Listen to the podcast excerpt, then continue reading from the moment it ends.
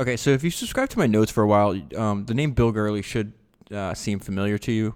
Um, what I'm trying to do here, so you know, you've probably heard this. Uh, people talk about this idea of mental models constantly, and I have to be honest, I didn't know what the hell they were talking about for a long time. And the best explanation of that, what that that uh, where the idea finally stuck in my own mind was, hey, if you study, you read a biography of somebody, um, you listen to them on podcasts over and over again, you read their writing, et cetera, et cetera. Over time, what you're going to be able to do is understand how they think, right? So what I'm trying to do is I've identified a handful of people that I, that I admire the way, uh, I admire their mind, for lack of a better word. And my goal with uh, is to go as deep as possible so then I can develop my own mental model of how they would think. And so, what does that mean? It means that if you're presented with a situation, you start to ask yourself, okay, what would Bill Gurley, for example, do in this situation? Or if you're thinking about product design, what would Steve Jobs do in this situation?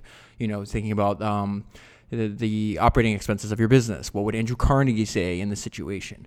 And so that's why you're going to start, well, not you're going to start because I've already been doing it for a while, but you'll see the same names over and over again. It's not to cover material we've already covered. It's because I think the repetition um, is persuasive, and I'm trying to persuade my own, uh, my own, I'm trying to persuade myself rather um, that uh, to like constantly be exposed. Maybe persuasion is not the right uh, term, but like I'm constantly trying to expose myself to their ideas, so then I can constantly refine this idea of how they think and um, and more important, like what would they say about the situation I'm currently going through? So, Bill Gurley popped up on another podcast. I took notes this time. It's him talking about all things business and investing. So he starts off right away with this essay written by somebody he admires named Brian Arthur. The essay is from 1985. I linked it in the show notes if you want to read it. It's quite long. And it's called Increasing Returns in the New World of Business. And I have to say, um, it's remarkable because a lot of the things that Brian um, identified 95 is constantly talked about now. So um, he he's tying together why the essay was um, like influential to him, and uh, with one of which which with his favorite book that he's that uh, he recommends and he gives to people constantly. So, so, so he says there is a book called Complexity: The Emerging Science the, at the Edge of Order and Chaos. It is about the rise of the Santa Fe Institute. In that book, Brian Arthur, which Brian it's funny. He's the author of the essay. His last name's also Arthur. Arthur, maybe? You know, I can't pronounce anything. So, anyways, that's Brian is the guy that wrote the essay. He's also in his favorite book. He says in that book, Brian is one of the heroes. He had a lot of radical, different ideas, and I love people that have radical and different ideas.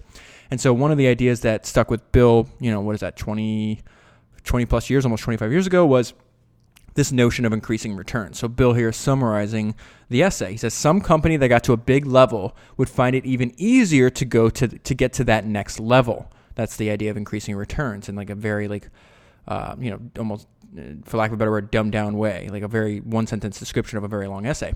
And so he applies this to his experience when he was working on Wall Street. He says, I was covering Microsoft at, uh, at the time on Wall Street. You could see this in play, the idea of, in, of increasing returns and what they call the new world of business. You could see this in play. The more the OS, the operating system that existed, the more apps that were written for the platform. The more apps people wrote for the platform, the value of the platform went higher. It just kept paying off you ask yourself which other businesses are susceptible to this. This has been a mainstay mental model that I've kept in the back of my mind for every single investment we have ever made. So here's Bill using the uh, the uh, using the tool of mental model, saying, "Hey, I, I learned about this in the book and through this essay, and now I've applied it, and it's been you know I've used it, utilized it successfully in my investing career." Um, so he says there's a moving on a little bit about maybe some opportunities uh, that are untapped in business. He, he talks about a few of these. He says there's a concept that is known but no one has quite landed yet called the interest graph. And so what's the interest graph? He says it's the concept that there's a site or app you could go to and everyone that has your shared interest was already there. Example, I like mountain biking. This is my level, meaning my skill level, and I live here. I would then be automatically grouped with similar people. If you could do this, it would monetize like crazy. I wouldn't be shocked if a company that does this popped up tomorrow. Um, he's a big fan of marketplace and uh, specifically UGC, which is user generated content. So he says, and this is I love this example. Uh, he says a rule to get a rule to get a marketplace or UGC uh, off the ground is to do tons of unscalable things. This drives 90% of entrepreneurs who have been to business school nuts. They say we can't do this. How are we going to do this at scale? And I say we aren't going to do this at scale. This is a flywheel. We need to get it spinning. The cost of this activity today is irrelevant to the marginal cost of the activity down the road because we're going to stop doing what we are doing. And you just do it at the very beginning. So he gives an example of one of the companies, I'm pretty sure he invested in this, but he says this is a Glassdoor that that website where you can uh, see like reviews of companies from employers uh, employees on the inside and this is uh, how they got their, how they started doing things that didn't scale. So, so the very first company that was reviewed was Cisco. The founders went to the Starbucks near Cisco with a pen and paper and interviewed people for reviews. There is zero chance that's going to be the long term business effort, but you have to seed the market. Um, and he has another great idea here, which I love. It's like not don't think of things as like um, like shallow and horizontal, but it's better to be deep and vertical. So he says, I, I frequently run into entrepreneurs who think they need to expand to 10 cities really quickly. I'm like, no. If you have incredible unit economics and growth metrics in a single city where it's obvious that your playbook is working, that is way more interesting. Um, as far as like he's talking a little bit about here about like the why so many ideas are so unpredictable. Like there's so much time and effort and resources and money put into starting new businesses, and yet you still have entrepreneurs that uncover things that just no one else saw. So he says, I'm always surprised by what entrepreneurs can uncover. When it happens, you say, "Oh, I should have thought about that," meaning it's it's um, it's obvious in hindsight, right? But you didn't. Um, another opportunity f- uh, for business in the future. He says, until the internet, there was no way to have perfect or close to it informational asymmetry. What does that mean? Now we can connect someone with a skill set being available and someone with that need. Uh, think tutors, coaches, plumbers, etc. If there is a, if there is a way to link these people, there has to be more economic unlock. No one, and he says no one has really nailed that yet, even though people have had different variations on this idea. Um, I love his description of you know the the unique time in history that we live in. He says, We are creating more connectivity. Ideas can spread super fast. I'm amazed at the quality of conversations I have with people, some of which I didn't know, over Twitter DM. He's a very big fan of Twitter. He says it's like the best network ever created. Uh, I think he meant professional network. Um, now, this is another idea that I personally think is interesting. A lot of people started asking about vertical LinkedIn's.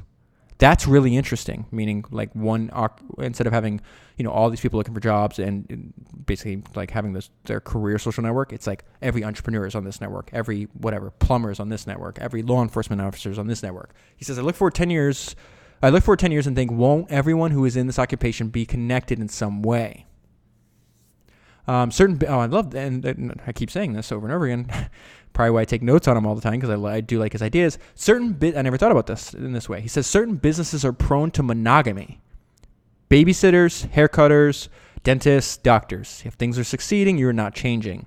Those businesses are tougher for marketplaces, and you've seen people try to do this, like oh, like on-demand babysitting. Well, anybody has kids knows that's a ridiculous idea. I'm not going to just let some stranger I don't know babysit my kid. Like that's absurd.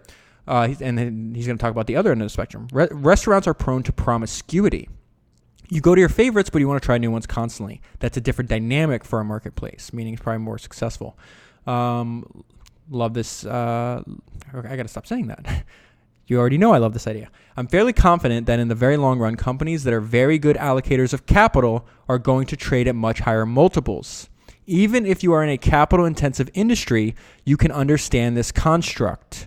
I'm 100% convinced that Jeff Bezos has understood this since the beginning of Amazon, but these entrepreneurs, meaning some of the Silicon Valley entrepreneurs, don't. And he talked about that because he wrote an, uh, an essay a few years ago called All Revenue is Not Created Equal. And he talks about like you can't just be, it depends on the business you're in. You can't just go to an investor or, or the public market for that matter and say, here, here's my revenue. I want to be 10x. I want to be valued 10x on revenue. Um, so he actually did quite a bit of um, investigative work and compared um, like the the multiples depending on the revenue. And um, he did it with I think all the public available technology stocks at the time, if I'm not mistaken. But anyways, I linked it in the the notes if you want to read it. Um, for the first time in history, he talks about it's really hard. We have these these these weird distortions like these sovereign wealth funds that are throwing around tons of money, searching for yield. And you know this is something new. He's saying like even Warren Buffett's never seen this before. So he says for the first time in history, private companies are the ones with more money and are attacking the long-held incumbents. That is a radical thing to think about. Uh, he's recently been been encouraging other companies to ditch IPO and go direct listing, and he talks he calls it I think absurd. So this is on the absurdity of IPO versus direct listing, and it says Spotify, which had a direct listing, is a little below its first trade price, same as Uber and Lyft, who I think were both IPOs if I'm not mistaken. But nobody says anything because no banker picked a price out of a hat and allocated capital based on that. That's his description of an IPO. Why? Because an algorithm properly determined how to match the buyers and sellers. And I think that's his description of a direct listing. Um, this is probably the most important thing in the entire and he's I'm so glad because he's repeated this over and over again and I think it needs amplification so people understand that. In the day of the internet, you can know more about a subject matter than anyone else. You can keep narrowing the scope of that subject until you are the one who knows the most. Everyone else would run out of time. He's saying there's no excuse not to be the most, whatever you're doing, whatever craft you're in, whatever industry you're in, you should know more than anybody else. You can do that. It's just investing the time and actually doing the reading and the research. He's uh, he talked about that in his great um, talk, running down a dream. How's like everybody, no one wants to practice, and you need to practice. Um, so, and uh, I'll touch on that in, in, in a minute. Excuse me. Then uh, he continues this point. I think it is critical to start with the historians of your industry and craft and know all that happened prior to now. This is one of the reasons I read biographies of entrepreneurs for, on Founders Podcast. Um, for me, th- this is Bill talking now. For me, that was having the bedrock, and he's listing some legendary investors he learned from Munger, Graham, Dodd, Lynch.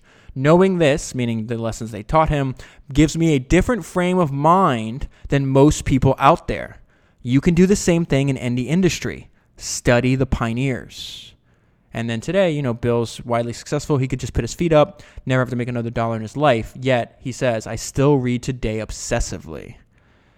And I'll close on this. I just left another link in case you haven't already uh, listened to the talk. I also did notes on it. So if you search the archive and just put in, um, if you go to davidsnotes.substack.com forward slash archive and search Bill, Bill Gurley, you can see this notes, uh, the notes on running down a dream and every other one I've done for him. But um, side note, I highly re- recommend uh, listening to, or you can watch it. I watched it. It's on um, YouTube, and I left a YouTube link in uh, the, the notes. But it's called Running Down a Dream How to Succeed and Thrive in a Career You Love.